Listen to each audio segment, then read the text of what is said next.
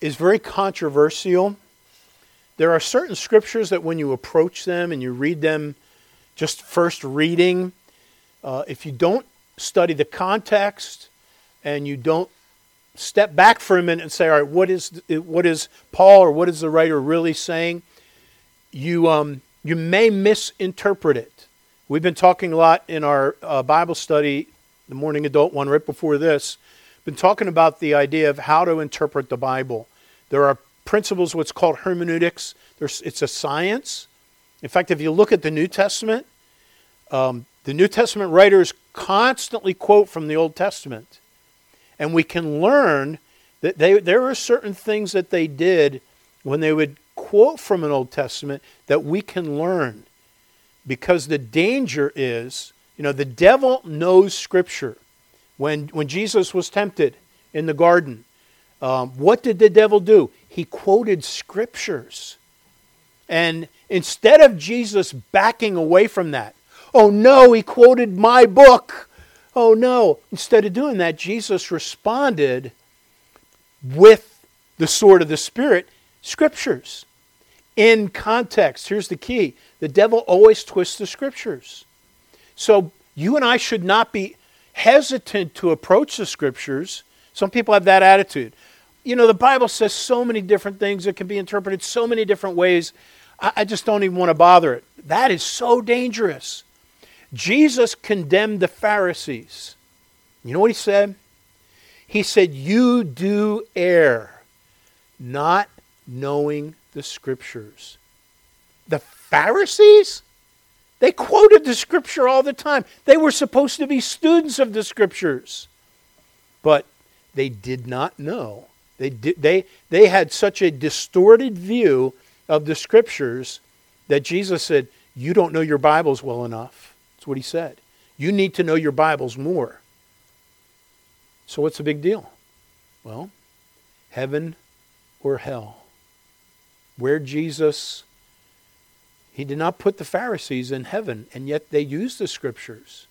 So, our challenge, folks, is when you read your Bible and you're just doing your devotions and you read across a verse and you think it's saying one thing, which might, you know, might have ramifications for you. And by the way, you and I need to be willing to be corrected and rebuked by the scriptures.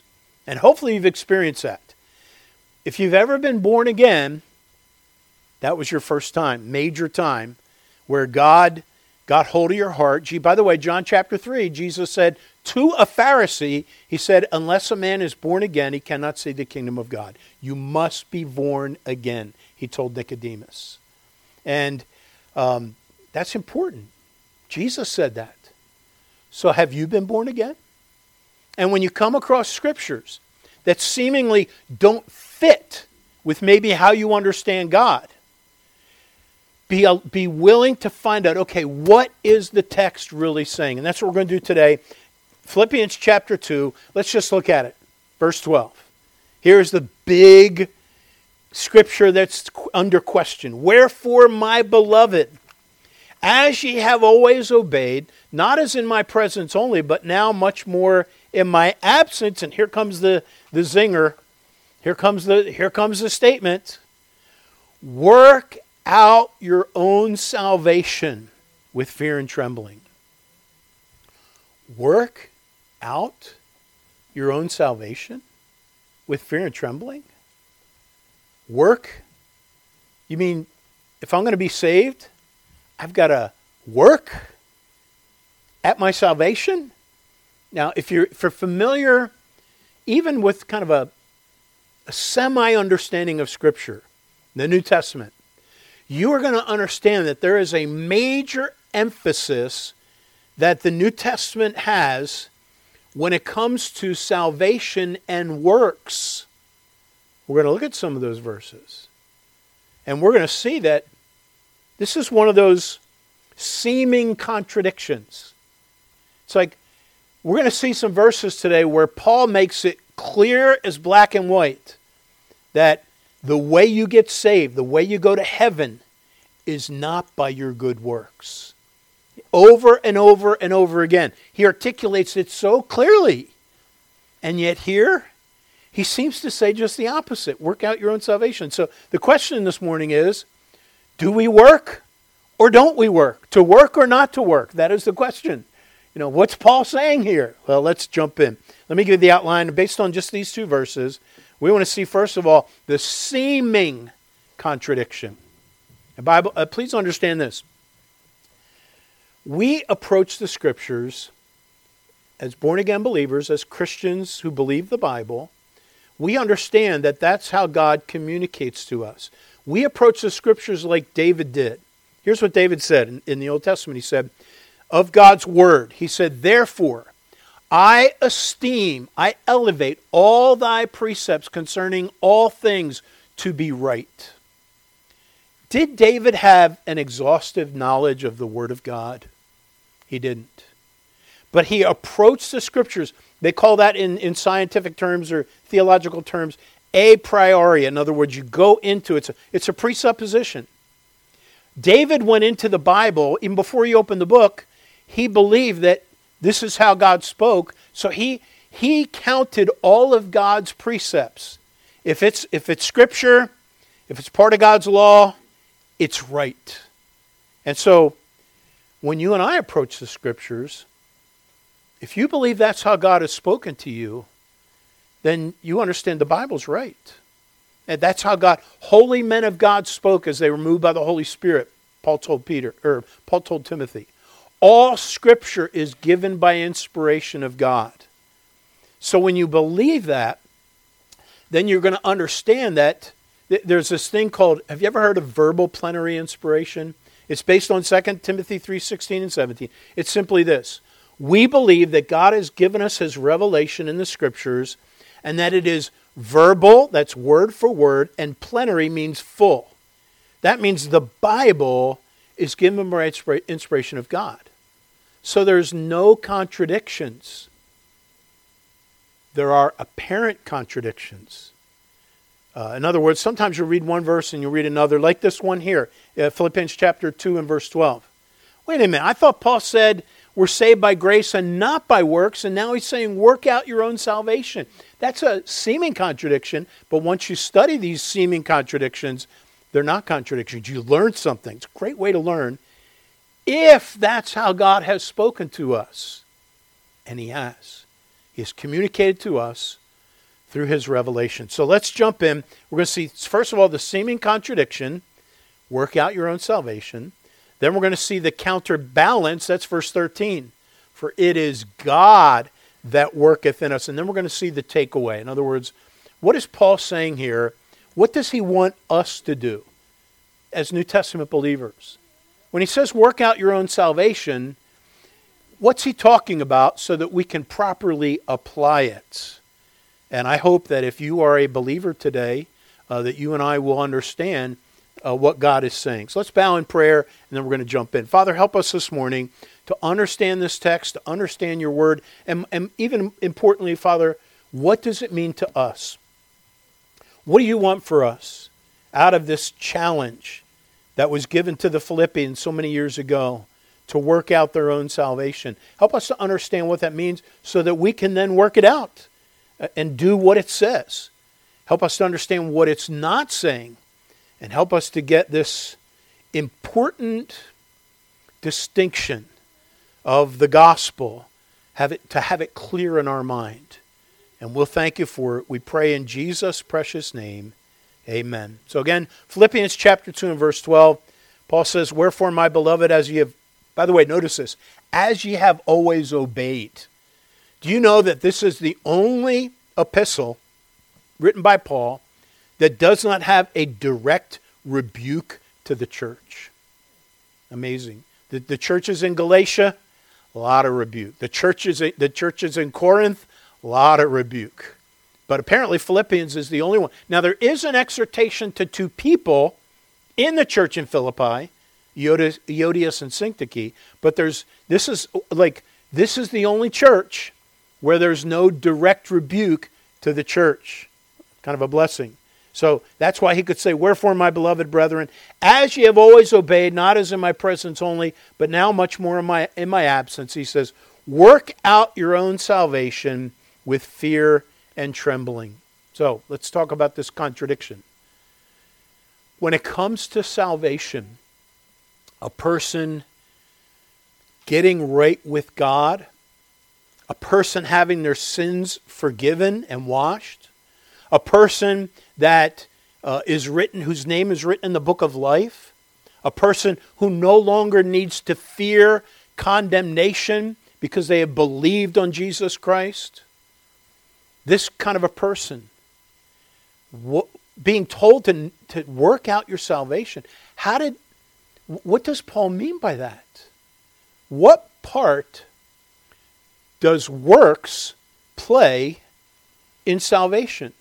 The two terms are connected, aren't they? Work out your own salvation. So, is there something we still got to do? Are we hanging on an edge because, well, maybe we haven't done everything? And now Paul's telling us, whew, you guys just began. You got so much work to do if you want to make it to heaven. Is that what he's saying? No.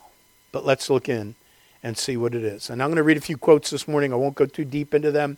But um, one ancient commentator that, I, that I've appreciated uh, said this.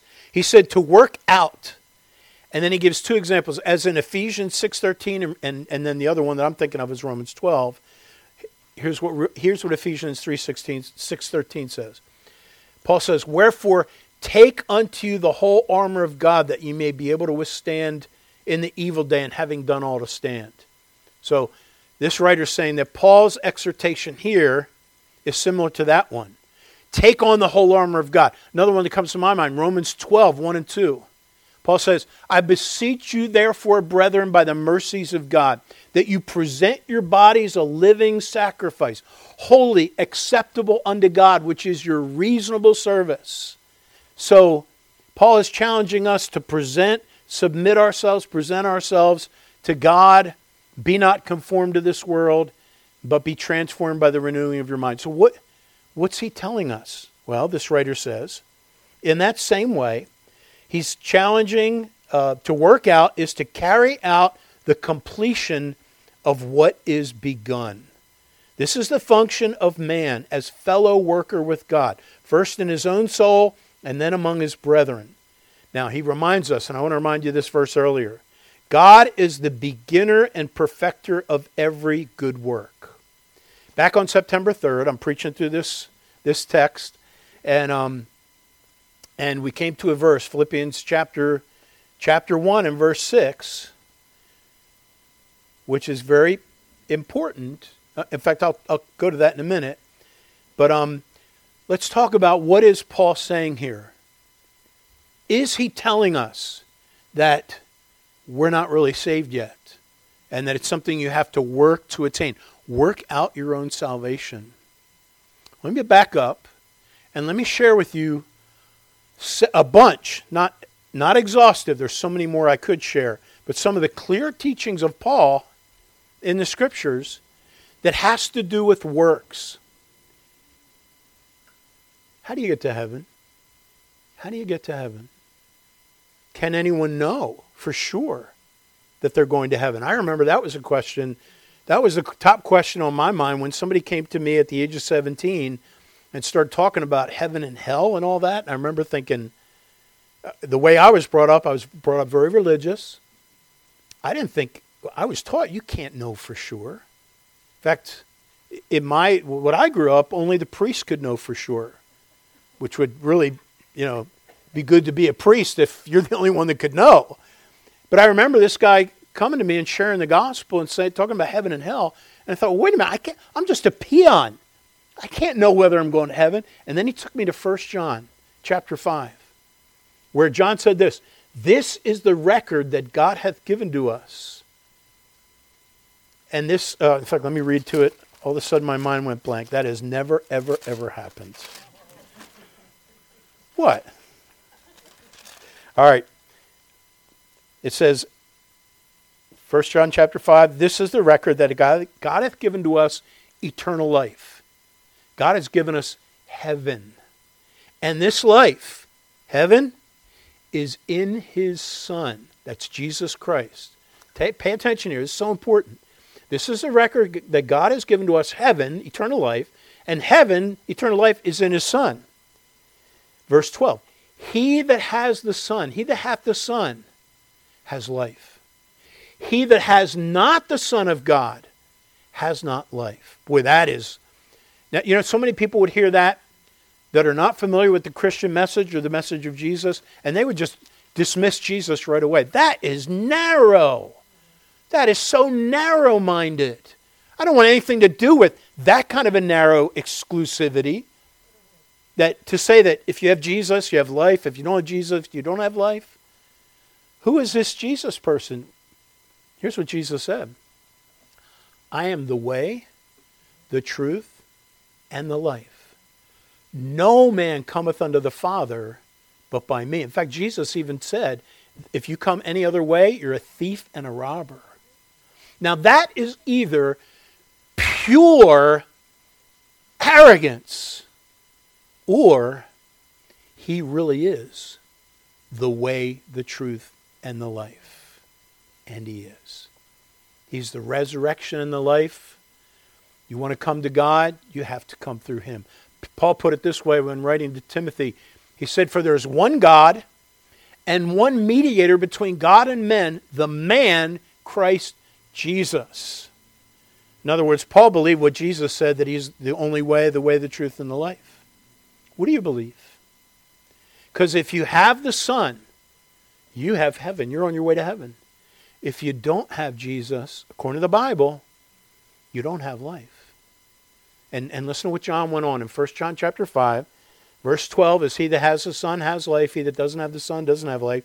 And in verse 13 he says, These things have I written unto you that believe on the name of the Son of God. So he's talking to an exclusive group of people. There's people who believe in Jesus, and there's people who don't believe. He says, These things have I written unto you that believe on the name of the Son of God. John, why did you write these things? That you may know that you have eternal life. That verse smacked me in my face as a 17 year old kid. Because I had always believed that nobody, except for the elite religious guys, nobody, and by the way, the nuns too, I think we're taught they also, they also got a, you know, they got the free pass too. But us, anyone else, we could not know. And so, in fact, I, think, I remember it was called the sin of presumption. I don't know what they call it today. But I remember being taught that when I heard this, I thought, well, isn't that the sin of presumption to assume you're going to go to heaven? Who can, who can know? What did John say? I write these that you may know that you have eternal life. That is so important. Now, let's listen to what some, some of these verses Paul said that make it so clear. How do you know you're going to heaven? How do you know? Is it a matter of, am I good enough? That's what I, many people think. Uh, you know, you, you work real hard and hopefully your good outweighs your bad. And it's, you, you know, it's really, are you, are you working for your salvation? I've heard this so many times, I probably said this. You going to heaven? Well, I hope so. Are you good enough? Well, I hope so. Listen to these verses. Titus chapter 2 and, and Titus chapter 3 and verse 5, Paul, Paul wrote this. Not by works of righteousness which we have done, but according to his mercy, he saved us. Do you see the contrast? Not by works of righteousness which we have done. Wait a minute. You mean all my, my going to church, my doing the sacraments and the ordinances and doing this and doing that and being such a good person? You know, it's not by works of righteousness, no, but according to his mercy, he saved us. Wow by the washing of regeneration and renewing of the Holy Ghost. Here's another very important verse Ephesians chapter 2, verses 8 and 9.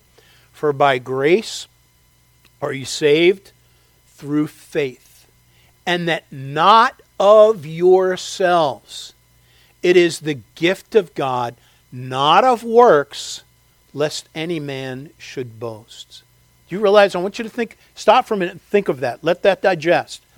For by grace, by the way, grace is God giving us something, or anyone. Grace is getting good things that we don't deserve. Mercy is withholding bad things that we do deserve. So, for by grace, that's getting something good that we don't deserve. For by grace are you saved through faith, and that not of yourselves. It is the gift of God. And just to articulate that a little more, he says, not of works, that's of ourselves. In other words, it's not what we do, it's what Jesus did for us. I love what Spurgeon said when he articulated. He said, Salvation is not by what you bring to Christ, but by what you take from him. You know, for 17 years of my life, I was trying to bring stuff to Christ. I had all these things. In fact, we're going to see in a little bit as we study Philippians, Paul had the same attitude. Paul was bringing all this stuff to God. He was a Pharisee. He was uh, a, of the tribe of Benjamin, Benjamin, circumcised the eighth day, concerning the law, blameless. He had all these things that it was all him. He was doing it. I was the same way. Not Paul's credentials, but, you know, like many religions today that emphasize and teach that you're saved by your works, you're bringing to God a whole bunch of stuff. I think of the, the testimony of Martin Luther, who was a monk who went to Rome to, to climb the famous steps that they had transported from Jerusalem. Apparently, Pilate steps, the ones, uh, famous steps in the scriptures that, that Pilate walked and that Jesus walked, they, um, Rome got the idea, let's bring this to Rome, and they made them, I forget what they call it, but um, many pilgrims would go there, and, and, Martin Luther did that many decades, uh, centuries ago. And he would just walk up and pray and um, just go up and down. And, and, and these are things that he would do to atone for his sin. That's what works is. Works is you are trying to be good enough and atone for your own sin. So many precious people so sincerely are trying to earn their way to God by doing good, whether it's religiously or uh, you know societally or morally. They're trying to earn their way. And you know what, folks? James put it this way. He basically ruled out that we could ever get to God that way. In James chapter 2 and verse 10, he says, For whosoever shall keep the whole law. You remember the Ten Commandments? By the way, there's the Jews counted in the Old Testament 313 commandments. There's uh, more than 10. But they're summarized in 10 and then the 2. But James said, Whosoever shall keep the whole law and yet offend in 50, 20, 1 is guilty of all.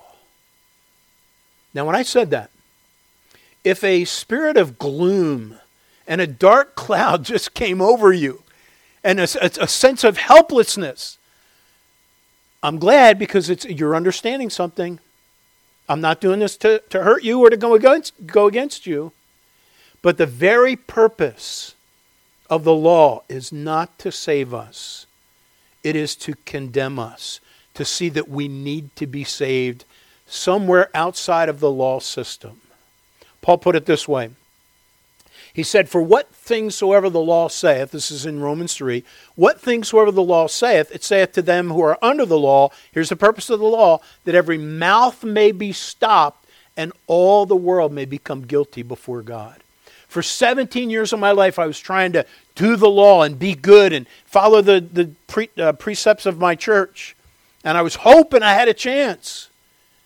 And it wasn't until I realized you don't get to God that way. Uh, it, it, the sealed the deal for me was when this guy opened the Bible and went to Matthew with Jesus' teachings. Jesus said, You've heard that it's been said, Thou shalt not kill. And I can assure you that by the, when I was at the age of 17, I had killed no one. Isn't that awesome? And Jesus said, but I say unto you, because see, I'm patting myself on the back. Yeah, I'm not a murderer. I'm on my way to heaven. And then he said this, but I say unto you, whosoever's angry with his brother without a cause is in danger of the judgment. In other words, the same thing. Who can say they've never been angry? In fact, in 1 John, John articulated that and said, He that hath hatred in his heart is a murderer. That's the idea. Now, probably most of you here can say, never killed anyone, right? But who can say we've never had hatred or anger towards people? And then Jesus said, I say unto you that whosoever, or you've heard it said, thou shalt not commit adultery. Well, I wasn't even married. And so, you know, I'm good there. But then Jesus said, But whosoever looketh on a woman to lust after her hath committed adultery already in his heart. See, this is the law condemning us. Whosoever shall keep the law, whole law and yet offend in one point, he's guilty of all. Do you know that in Revelation, it tells us who's going to go to hell, and it gives us all these really bad people, and then it says, and all liars. Who hasn't told a lie? Some of you are raising your hand, right? You know, who has who is perfect? But you see, when you and I realize I could never be good enough, I could never save myself. And as Spurgeon said again, it's not what we bring to Christ, but what we take from him. What Paul is going to tell us he did, you know, in a little bit in this in this passage or in this book is he took all those things that were gained to him and he threw them out. They became like dung. All those good deeds, all those proud moments, all those righteous things that he did that he was so proud of, and he hoped that God would be proud of him too. He said, I count them as dung. And now he comes empty handed. Some more verses. Romans 11, 6, talking about going to heaven and how you get saved. And if by grace, then is it no more of works. Otherwise, grace is no more grace. But if, be if, if it be of works, then it is no more grace. Otherwise, work is no more work. In other words, work, grace, faith, works, two different things. You don't get to heaven by both. If you're either saved by grace, which is, remember, that's God giving us something we don't deserve, or you're saved by works, that's God giving us something we do deserve or getting something we deserve. Works. We're trying to work our way. Paul said this in Galatians 2:16, knowing that a man is not justified by the works of the law, but by the faith of Jesus Christ. Even we have believed in Christ in Jesus Christ that we might be justified by the faith of Christ and not by the works of the law. For by the works of the law shall no flesh be justified. Folks, there are so many Christian religions that, that once embrace the gospel that you're saved by faith alone apart from works, that have, especially in the last 100, 150 years, entire denominations have compromised and changed their gospel and now teach a work salvation. So what how do you get to heaven? Let's let's as we go in this text, Philippians chapter 2, it's important that you and I understand when the Bible uses the word salvation, and when it's talking about what's called soteriological, in other words, our soul being saved, going to heaven, there are actually three aspects of our salvation. One is called justification. The second aspect, all of the same salvation, is called sanctification. And then the third aspect is called glorification. Now, I'm going to explain these three as, as brief as I can, but a failure to distinguish between these three has led to uh, this, this corruption of the gospel. And it all goes back to the definition of justification. First of all, and, and let me explain what happens. When a person gets salvation, the first thing they experience is something the Bible calls justification. It is to legally be declared righteous. It is a legal term. And it's something that happens when you and I come to God understanding that we can't earn salvation, but Jesus, when He died on the cross, paid for our sin completely. In Isaiah 53, the Bible says, God he hath laid on him. This is what happened when Jesus was on Calvary. He laid on him the iniquity of us all. All our iniquity. Jesus took on himself. He paid the price. Here's the New Testament version of that is 2 Corinthians 5.21. It says, For um, For he hath made him, that's God the Father, made God the Son, he hath made him to be sin for us. That's laying on Jesus the iniquity of us all. He hath made him to be sin for us who knew no sin. Jesus was the spotless Lamb of God. Why did God do that? Why did God make Jesus to be sin for us? That we might be made the righteousness of God in him. You understand that? Now, that's the gospel. And that's what justification by faith is. It's what was battled out over during the Reformation back in the 1500s and 1600s.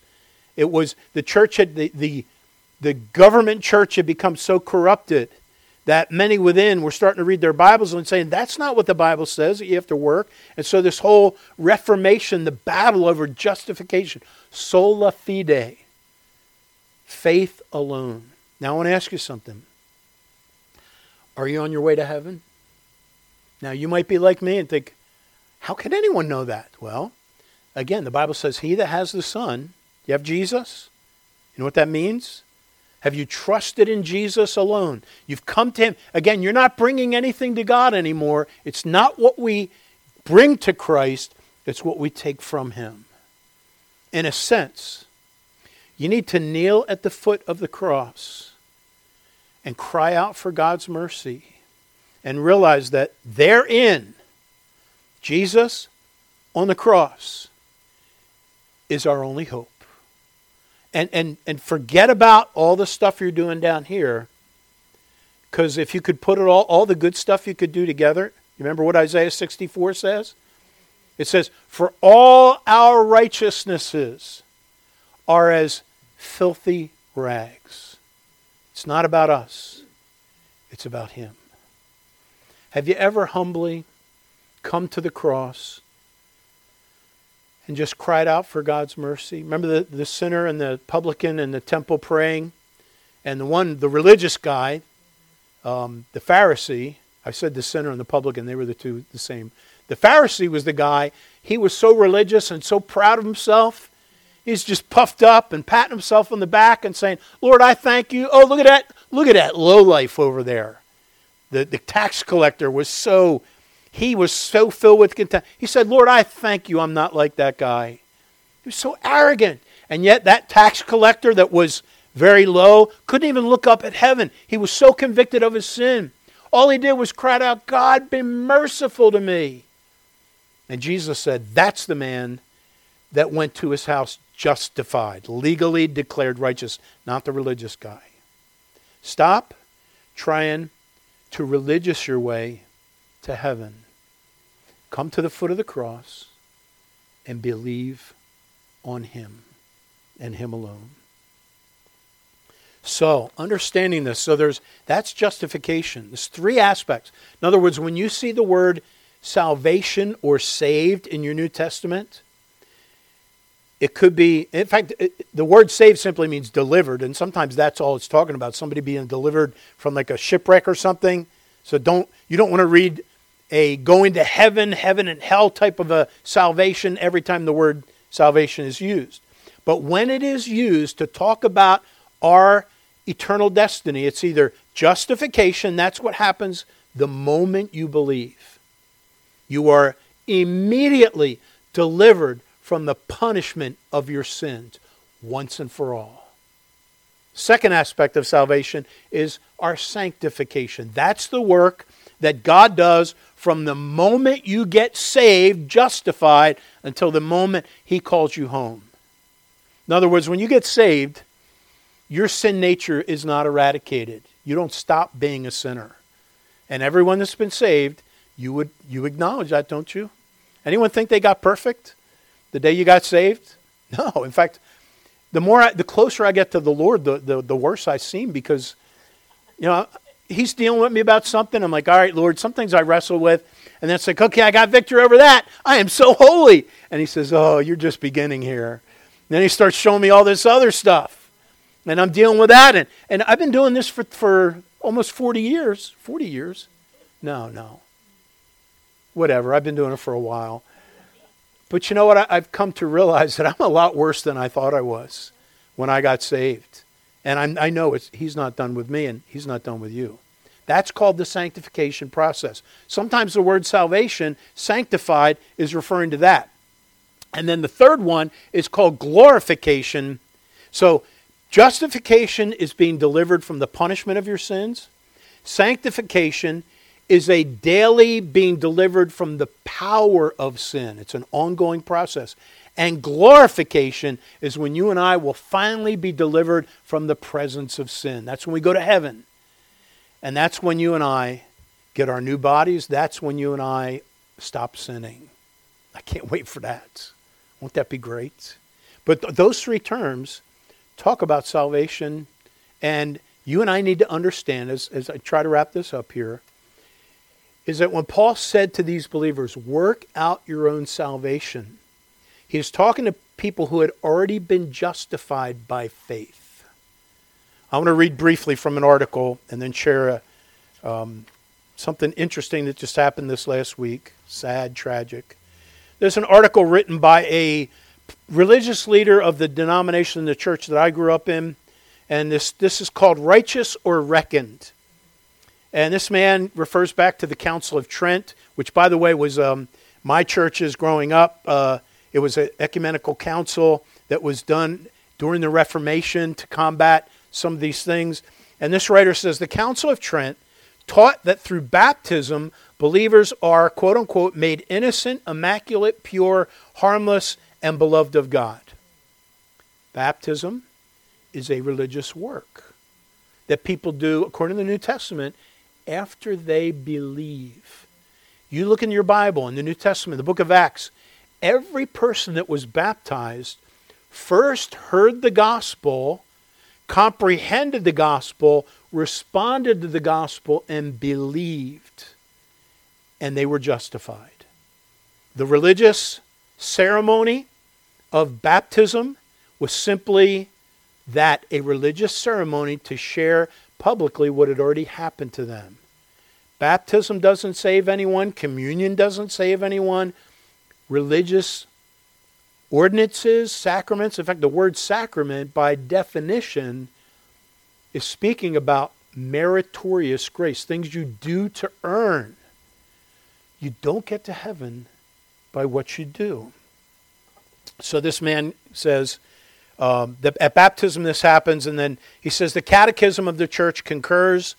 Justification is not only the remission of sins, but also the sanctification and renewal of the interior man. Here's what they do. I, I don't have time to go all into that, but they mistake. You see, justification, sanctification, and glorification are three intimate aspects of the same thing. But if you don't make a distinction between them, you're going to start confusing it. And that's what they do.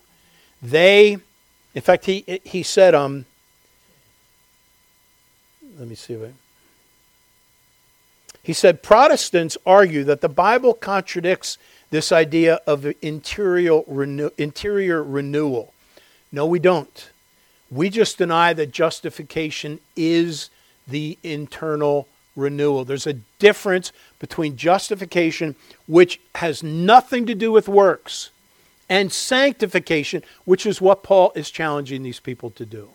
When he says, work out your own salvation, he's telling them to Allow what happened in, in you to play out in how you live among your fellow believers. That's the idea of work out your own salvation.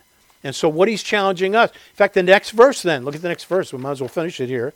For it is God which worketh in you both to will and to do of his good pleasure.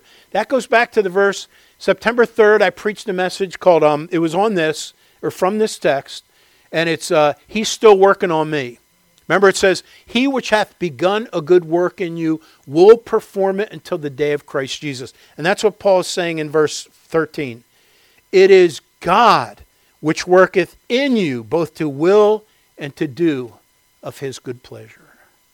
So, first of all, have you been justified by faith? And if you have, it has nothing to do with whether you go to this church or another church how often you go, how much you submit to their ordinances and their teachings, how good you are, how many old ladies you walk across the street, You know, it, it, it has nothing to do with your good works. It's by faith and faith alone.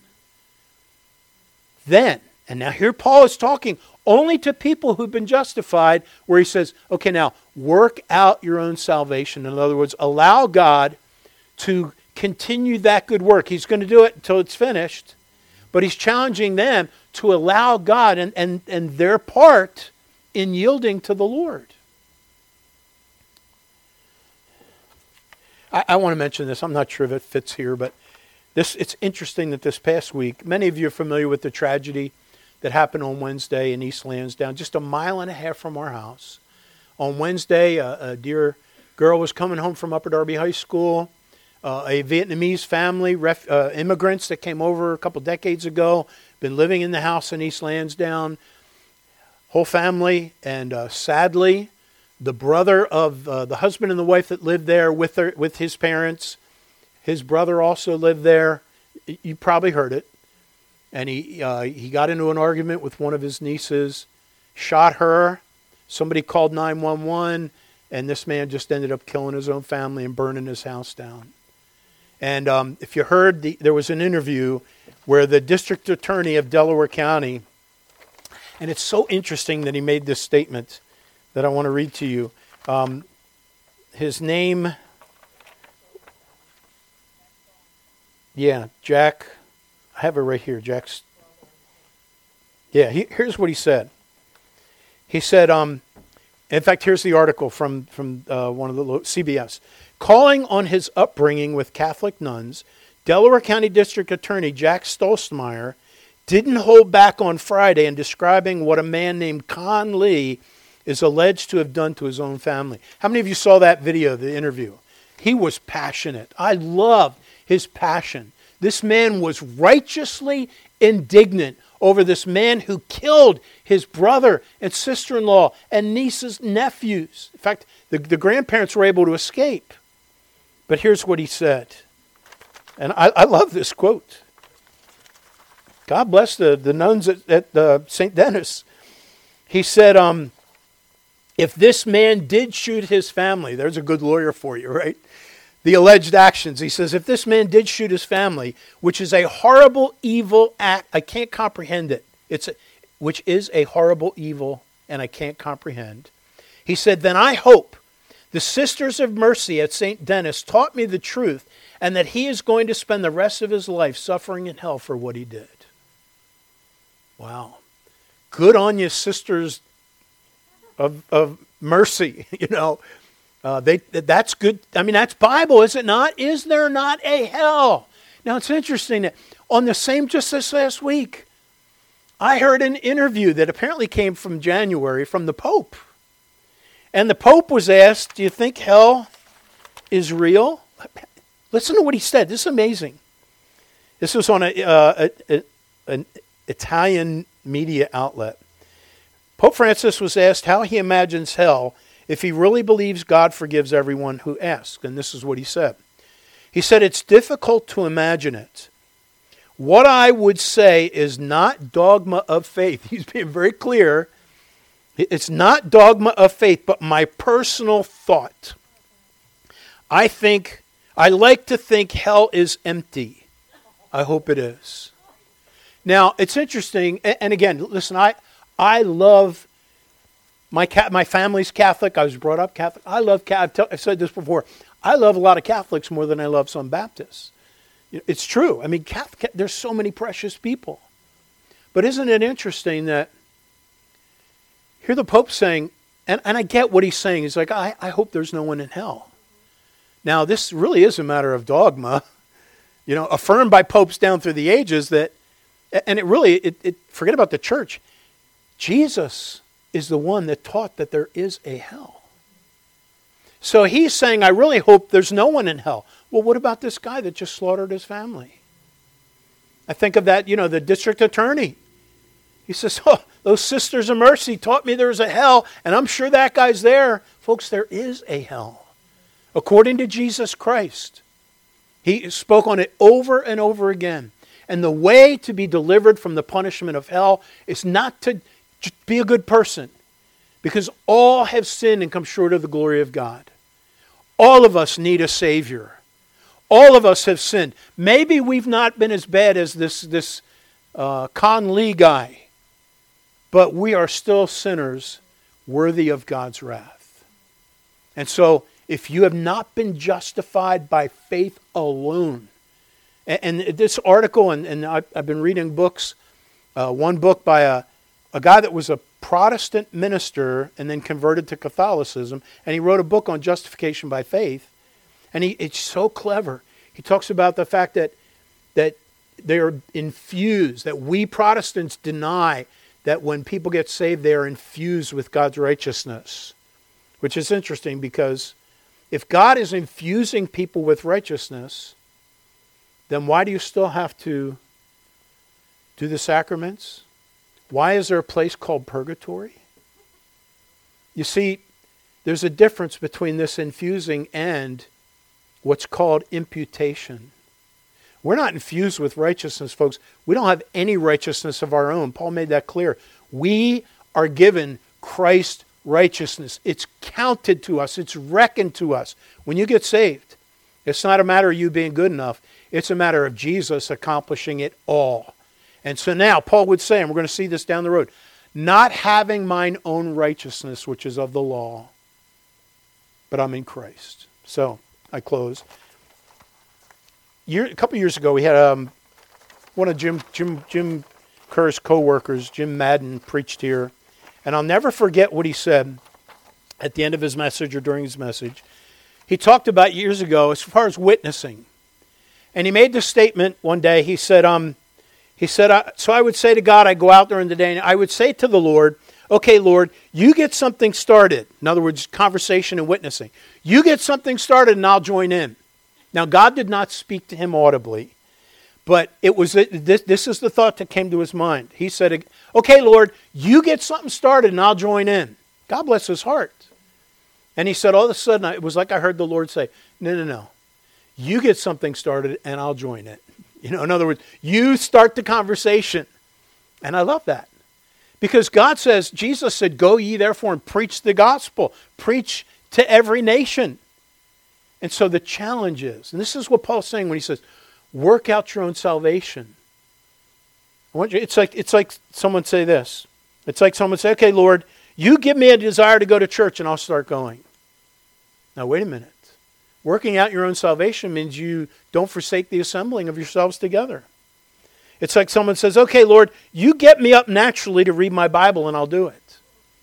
Isn't that what many people are? They're waiting for God to move. And, well, the Lord just hasn't moved me. And if the Philippians were doing that, Paul's saying, work out your own salvation. That's the idea.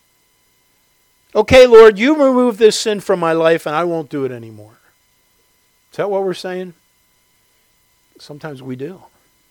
And so, this challenge to work out our own salvation has nothing to do with going to heaven and being saved. It is to us who are saved and it is to allow God to be, continue the work of sanctification. It's not, you know, present your bodies a living sacrifice. It's doing that. It's putting on the whole armor of God. It's let not, letting not sin reign in our mortal bodies. Are you working out your own salvation? Let's pray. Father, thank you for your word. Please, Father, I pray, I pray I've made it simple enough so that those who have not been saved, not been justified by faith, will understand that salvation is by faith alone, justification. May they come to the foot of the cross bringing nothing, but taking from you what the finished work of Jesus Christ. And Lord, we ask your blessing. Save souls. We pray in Jesus' precious name. Amen. Let's all stand, please.